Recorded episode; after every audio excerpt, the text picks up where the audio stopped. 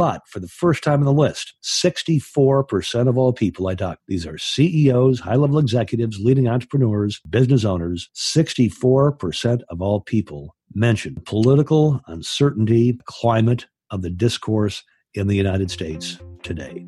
Episode 179 The 10 Biggest Challenges Facing Every Business in 2019. You're listening to The Game Changers with Jason Jennings. Leadership lessons in speed, productivity, growth, innovation, and reinvention. Now, here's worldwide best selling author and speaker Jason Jennings and your host, Dale Dixon. With close to 1.4 million listens and downloads growing every week, this is The Game Changers with Jason Jennings, New York Times, Wall Street Journal, and USA Today best-selling author of eight books on leadership growth, innovation, speed, and reinvention. It's the podcast dedicated to leading highly principled people to their full potential. Jason Jennings, great to be with you today. Uh, Dale, it's great to be back with you. And uh, we should say we're now ranking in China. I was gonna, yeah, you just uh, mentioned that yeah. in passing. And I was gonna say this is the global. That, that's exactly right. So I'll have some more information on the next podcast. But yes, we are ranking in China, which I uh, which I think is really cool because I love China. I've spent a lot of time there, and uh, it it kind of delights me. So last time we spoke, you let us all know you were on your way to Mexico. Yes. Uh, for a speech. And before we dive into the topic of the 10 biggest challenges facing businesses in 2019, Give us an update on the trip. You had to have learned something, saw something interesting.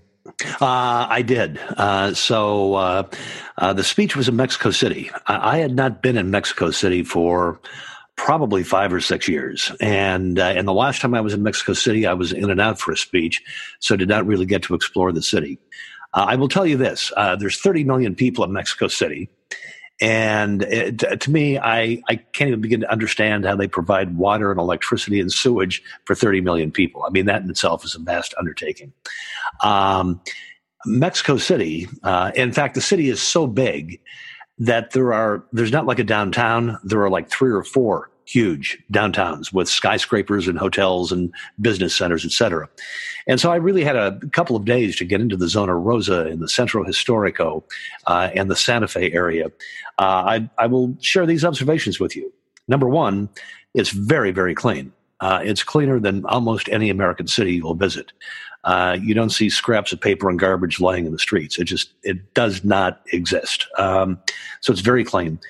There is lots of building going on, uh, cranes dotting the skies wherever you can see, and there's loads and loads of growth. And of course, uh, in the United States, people have this idea that everybody from Mexico uh, wants to do nothing more than get to the border and jump over a wall and uh, and live in the United States, and that's just not true. So I, I did a little bit of digging, and uh, you know, because very seldom do we get the complete and accurate story. And, and we make decisions based on uh, not enough information.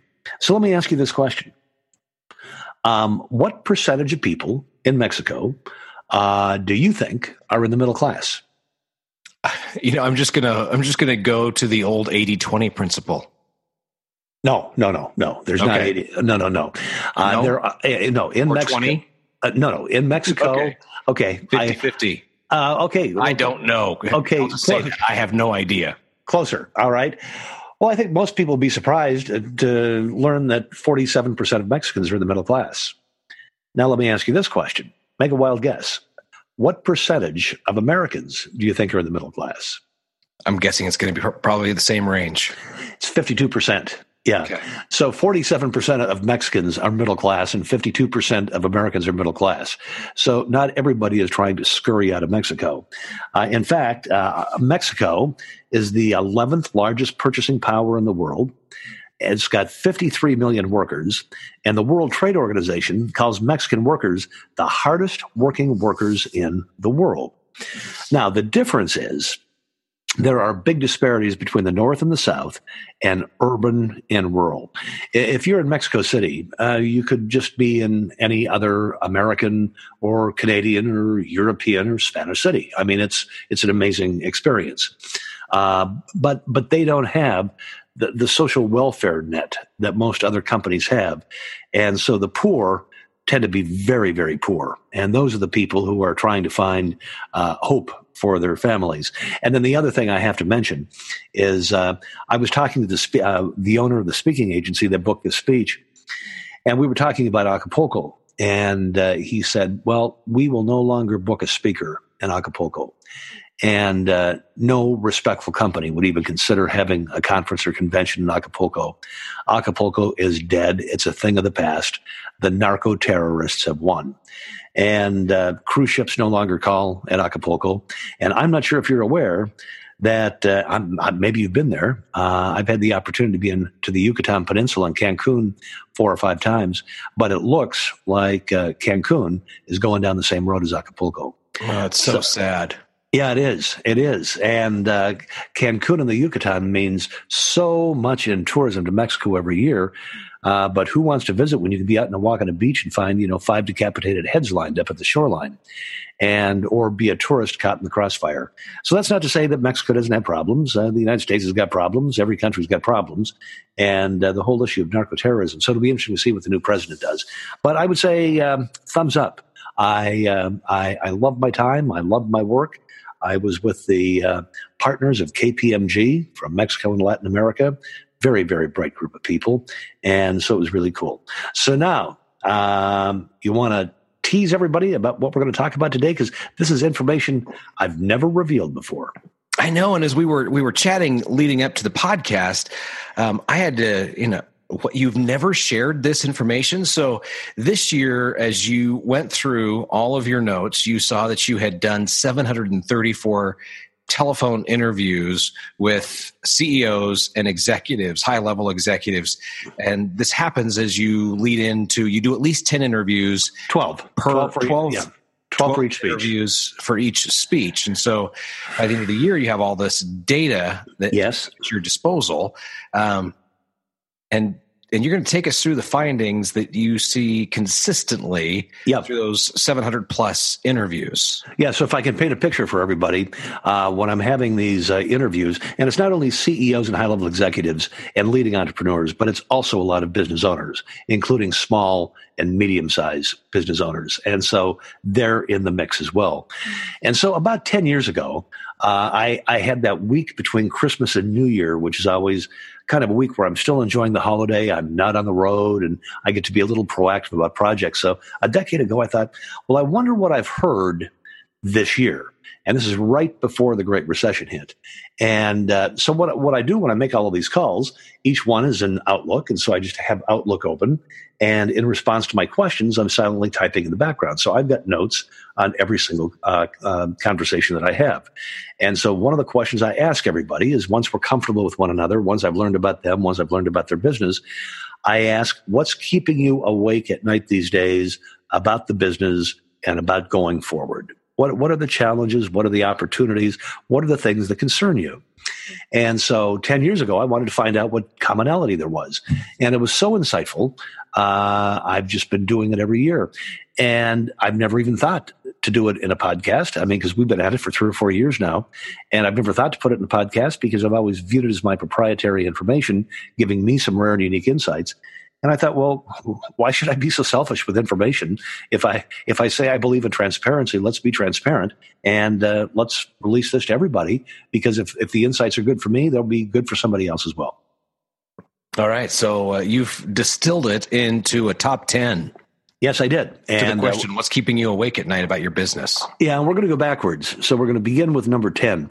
And by the way, um, it's not that every one of these respondents only got to say one thing or two things. Uh, several of them said, I'm concerned about this. I'm worried about this. I'm worried about that. And so, so we're dealing with some, the numbers kind of got out of hand a little bit. Number 10, um, uh, 6% of, of people mentioned downward pressure on prices, the commoditization of everything. And uh, that's down uh, from recent years, um, but I um, but it's still there, uh, and and we know the commoditization of everything is is taking place. I mean, I, um, I, I know my friends in small business would not like to hear this, but uh, I just don't go to st- stores anymore, or very, very seldom. And if I if we need something for the house, or if I want something, I just go right to Amazon. And uh, I am. Are you ever amazed at the low prices on Amazon? Oh, it's uh, it's alarming how low the the prices are, and the price war, the the price watching that's taking place in the marketplace. Yeah, it's it's it's it's it's amazing. So, um, but this one did not get a lot of traction. Uh, it was number ten on the list. Uh, people concerned about the commoditization of everything, uh, but I am constantly amazed that not only are prices tumbling on almost everything, but it's going to be delivered to your doorstep the same day or next day at the latest. Uh, uh, pretty interesting. Number nine, uh, this was mentioned by 9% of respondents that I talked to over the past year that I interviewed being able to pay workers a living wage and benefits. And um, this is new on the list. Uh, I've never heard this one before. And so I, I, think that's pretty significant. And when and when people are talking about a living wage and benefits, they're not talking about being able to pay someone a minimum wage. I think there's now an acknowledgement in the United States that probably a living wage is probably somewhere between 15 and uh, and twenty dollars an hour. And if you've got a husband, a wife, or two people uh, both doing that, uh, you can you can get by and have a modicum of existence. Um, but nine percent of all people said uh, so. So it's so it wasn't being able to pay workers their wage and benefits. It was how can I be able to pay workers a living wage and benefits. And uh, so that's the first time on the list this year. So I think it means that. Uh, you know these uh, big minimum wage uh, laws have passed in Seattle, they passed in San Francisco, but I really see it taking off many other places in the United States as well. I, I think people are coming to re- realization that if, if you can only afford to pay your workers six or seven dollars an hour, you probably don't have a really good business model going forward. So that was number nine. Number eight, mentioned by 14% of all people, uh, a fear of a sharp market sell off and a recession. You have to remember this, uh, Dale, that this expansion, this economic expansion we have, has been going on for a long time. And uh, the United States has had like 35 or 40 recessions. I, I once did a chart uh, showing all the recessions in the United States dating back from the founding of the country. And it's a huge number of recessions. And with, with almost predictability and certainty, every six, seven, or eight years, the company or the country has a recession. So 14% of all people uh, brought up a fear of a, of a sharp market sell off and a recession. And by the way, uh, I maybe I need to make this clear too. I don't lead anybody. I, I just ask the question and then I wait so they can go in whatever direction they want to go. I, I, don't ask them, "Are you fearful about the economy?" or "What about this?" I mean, it's just what keeps you awake at night. What are your concerns going forward? What do you see as possible hiccups down the road? And then I just shut up and listen.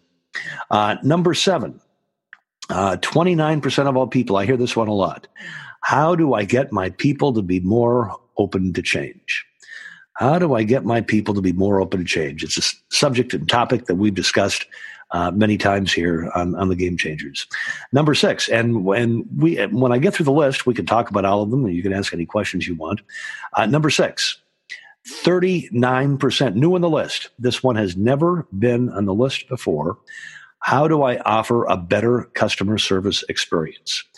I, I would suggest that that's because probably of an awareness uh, on the part of every business owner uh, that if you're not going to be able to win on price, uh, the only thing that you have to differentiate yourself is the customer service experience.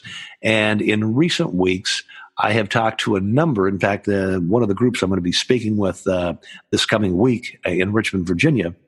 Uh, I had a number of them tell me, uh, "Look, people is people is a huge issue," and a number of them said, "You know, I know that I have people working for me who I should not have working for me. Uh, they're not in the game.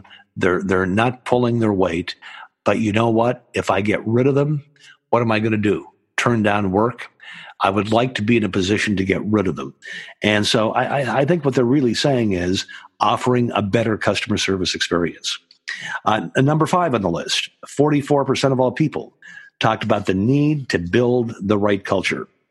I will tell you that uh, 10 years ago, when I began this exercise, uh, culture was not on the list. And every year it's gotten uh, bigger and bigger and bigger. People are really coming to understand the only asset you really have at the end of the day is your culture. And it's either the one that you want and you celebrate and you nurture and you work on and spend a lot of your time on it, or the other one that exists by itself is everybody out for themselves. Uh, number four, um, glad I wrote two books on the subject. 56% of all people said, look, it's being faster at getting everything done. When we launch something, it's got to be faster with a customer. It's got to be faster with decision making. It's got to be faster with resource allocation. It's got to be faster. I mean, how can we get faster at getting things done? We're just too damn slow. I hear this, well, I hear this uh, 56% of the time. 56% of all people I talk to uh, mention that. Number three, now this one was a shocker to me. And let's begin and uh, uh, and let me just set the stage. Uh, Dale and I have now done 179 podcasts. We have never talked about politics. I simply don't talk about politics. And when anybody wants to go there, I just deflect the conversation as best I am able. I, I have no interest uh, in in talking politics. I mean, I talk politics with very close friends and family members, and, and sometimes that's even tough these days. Um, so uh, nobody was being baited. Uh, nobody was being goaded. Nobody. There, there were no suggestions. But for the first time in the list, sixty four percent of all people I talked to these are CEOs, high level executives, leading entrepreneurs, and business owners. 64% of all people mentioned the political uncertainty and the climate of the discourse in the United States today. What do you think about that one? Sadly, it's not a surprise, and and what really captures my attention is the climate and uh, the yeah. Would you say it's that's uh, civility? Yeah, yeah. I think that's what they're saying. Civility is gone. Yeah. Civility is gone. That that is huge to watch. I mean, that is a that is a big concern. The political uncertainty and the climate of discourse in the United States, uh, because recessions and depressions are not just numerical reporting uh, of a downtick in the gross domestic product for a two consecutive quarter period of time. It's also as much about a feeling of malaise uh, that overtakes the economy. And if 64% of these people talk about the political uncertainty and the climate of discourse in the United States, I mean, if they decided to step back and not play, I mean, the, the country could be plunged into a huge recession or depression or, or something worse or something that we don't know about. Number two, 78% of all people talk about growth. And they need to grow, they want to grow, and growth is topmost on their mind. And here we go. Drum roll, please. Number one 96% of all people, of all respondents, talk about people being finding, keeping, recruiting, engaging the right people uh, the single most important thing uh, top of mind for them. And I've, I've talked to a couple of small business owners. And when I say small business owners that I'm going to be speaking to in uh, Richmond, Virginia, uh, they're doing somewhere between 3 million a year and $60 million a year. And uh, so many of them told me, when I'll, I'll ask a CEO or a business owner, what do you spend your time on? Take me through a typical day. And I I have so many people telling me, all I spend my time on are people. It's the only thing I'm spending my time on. So it uh, so in many respects, a lot of these are tied together, but. Um, but finding, keeping, growing, engaging, and keeping the right people is certainly the big conundrum for most business people. So there, you've got the top ten list. What do you make out of it? Interesting. Well, I'm, I'm thinking I'm, I love to connect dots. So five items on your list deal with people. Number nine, being able to pay a living wage. Yep. Uh, number seven, my people are being more need to be more open to change. Number six, offering a better customer service experience. You mentioned the people aspect of that because who delivers customer service? It's the employees. Yep. Uh, culture is all about people at number five, and then number one, people. And obviously, people are involved in, you could make an argument that people are involved in every one of the list, but specifically, people come up in those five of the 10. Yep. Yep. And I will tell you that that as recently as 10 or 15 years ago, uh, that was not the case. That simply yeah. wasn't the case. So, so I, I, guess the good news is that there's a growing acknowledgement, a growing enlightenment, enlightenment that um, I, I, think you've heard me say a couple of times uh, on the podcast before um, that uh, I once wanted to write a book on it, and and that was fleeting because I got busy with another book. But the book would be only the soft stuff counts. Uh, it's it's not about plants. It's not a, about facilities. It's it, it's not about uh, having your items trademarked or copyrighted or having them patented. At the end of the day, the only thing that counts in business anymore um, are the soft skills the soft skills, which relate directly to people. And then one other thing, did I happen to mention to you something I heard somebody talk about at a conference that I was doing a couple of months ago? And she said, uh, HRM is dead. Human resource management is dead. And she's one of the leading expert, experts in human resources in the United States. HRM is dead. In a couple of years, it's all going to be taken care of by artificial intelligence. I mean, compliance and interviewing and checking resumes. She said it's all bunk. She said it's all BS. It's all going to be automated. She said it's HRD, human resource development people who understand what human the importance of human resource development. And so I've, I've been saying for a number of years that I think the next wave of CEOs we will see, uh, the CEO suite has never really been open to people who came through HR. It was either people who came through finance, people who came through marketing, people who came through sales. I think that we're the next wave of CEOs we're going to see are people who have really nailed the people thing. Mm-hmm. So, so how does this change what you, or does it change? Does it change anything about the way you approach 2019 when you think about the stage and the message you're going to deliver? Um, well, sure. I mean, it, it certainly provides me a lot more affirmation. Uh, that's what this annual study has always done. I mean, what's on people's minds? Uh, I think I will be sharper. I think I will be clearer. I think I will be more focused. And, uh, I, you know, I never want to be smug. I never want to be smug. I, I, I got an email from, uh, no, I got a WhatsApp message from somebody uh, a couple of months ago. And uh, how he tracked me down on WhatsApp, I'm not sure. And uh, he said, I have just finished, been a binge listening to every one of your podcasts. And he said, I feel it's like my doctorate in business. You know, the answers for many of these things that we, that identified themselves in this year's survey, I mean, are addressed in all the podcasts. Absolutely. I mean, you can go through the list, and I'm linking podcast topics uh, in my head as we as we've talked through it.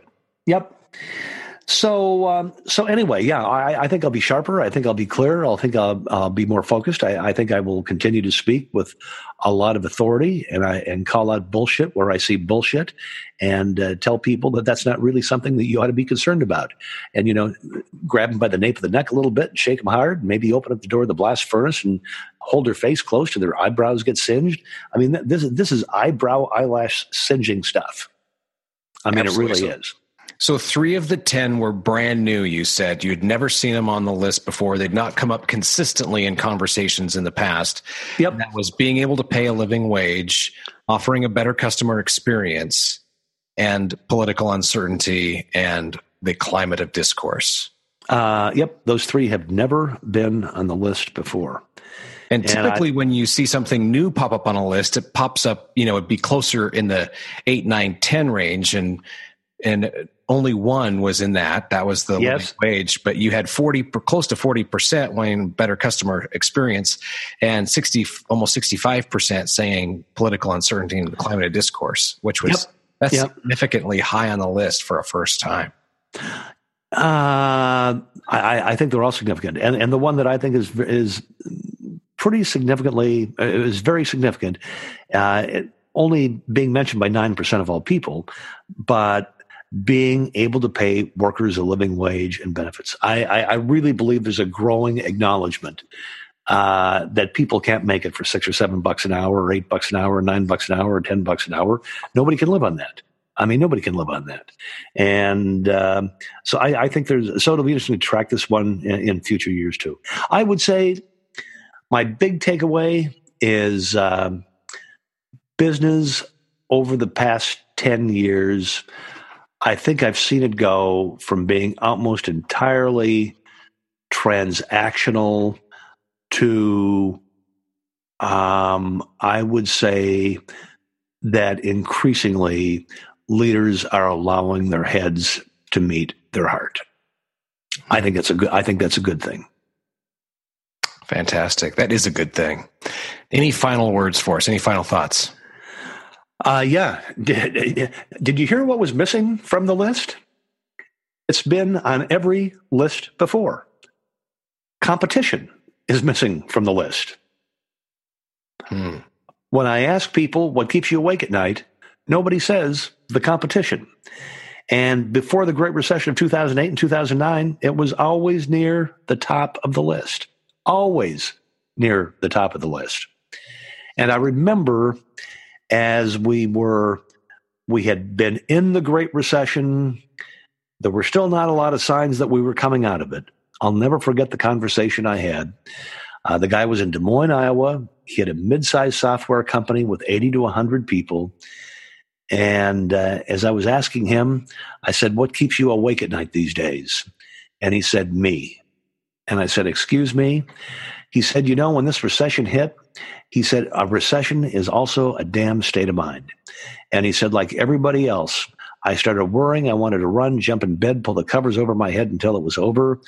And he said, You know, this has been dragging on now for about 16 or 18 months, and I'm sick of it. He said, I've got a responsibility to the people who work here. I've got a responsibility to grow. And he said, I'm going out and starting to steal business. I'm going to take responsibility for my business again. And I think that's why we're not hearing about competition anymore. Uh, I think it's because everybody has an understanding that it's up to them. Um, and, and, and just talking about the competition is a lame old excuse of pointing your finger and wagging your finger someplace else. I have a responsibility to make my tomorrow better than my today. And if I'm getting better each and every day, my customer is going to see it. Yep. Yep. That's the, that's the business prerogative. Well, I, I, I hope you found this list helpful. It was. It was very helpful, eye opening, and it was fantastic. And I'm going to ask, I'm going to set a little calendar reminder to remind you that we need to do this each and every year Good. Uh, yes, uh, we will do that. And I also think this gives us some uh, guidelines going forward on what people want to hear about. Absolutely. Yeah. It's all so, about the people. so, people. Um, so I'm glad I decided not to keep this information for myself this year, but decided to share it with everyone. So, um, thank you. So, go forth. Absolutely. Now, I'll remind listeners you can subscribe in the iTunes store so that you hear the latest episode of The Game Changers with Jason Jennings each and every week do it at jason-jennings.com slash iTunes. And you can also reach out and contact Jason directly via email, jason at jason-jennings.com, or you can find him on WhatsApp, you just learned, jason at jason-jennings.com. and uh, I'm guessing you've probably taken a little bit of time to catch up on the email. You're responding within 20, I'm, 48 yeah, hours. Uh, I'm pretty good. I, I, I would say that uh, uh, the last couple of months with all the travel, I probably was, uh, I don't know, three or four days late. But I mean, I'm I'm really trying to stay on top of stuff. Fantastic. All right. Thank you. You have a great week. Travel safe this week. Jason Jennings is the author who USA Today is called one of the three most in demand business speakers in the world. Learn how your group or company can have Jason keynote your next event. Visit the website jason-jennings.com. This is the podcast dedicated to leading highly principled people to their full potential. You've been listening to The Game Changers leadership lessons in speed, productivity, growth, innovation, and reinvention with business thought leader, best selling author, and keynote speaker, Jason Jennings. Read Jason's most recent New York Times bestseller, The Reinventors, and visit his website at jason jennings.com.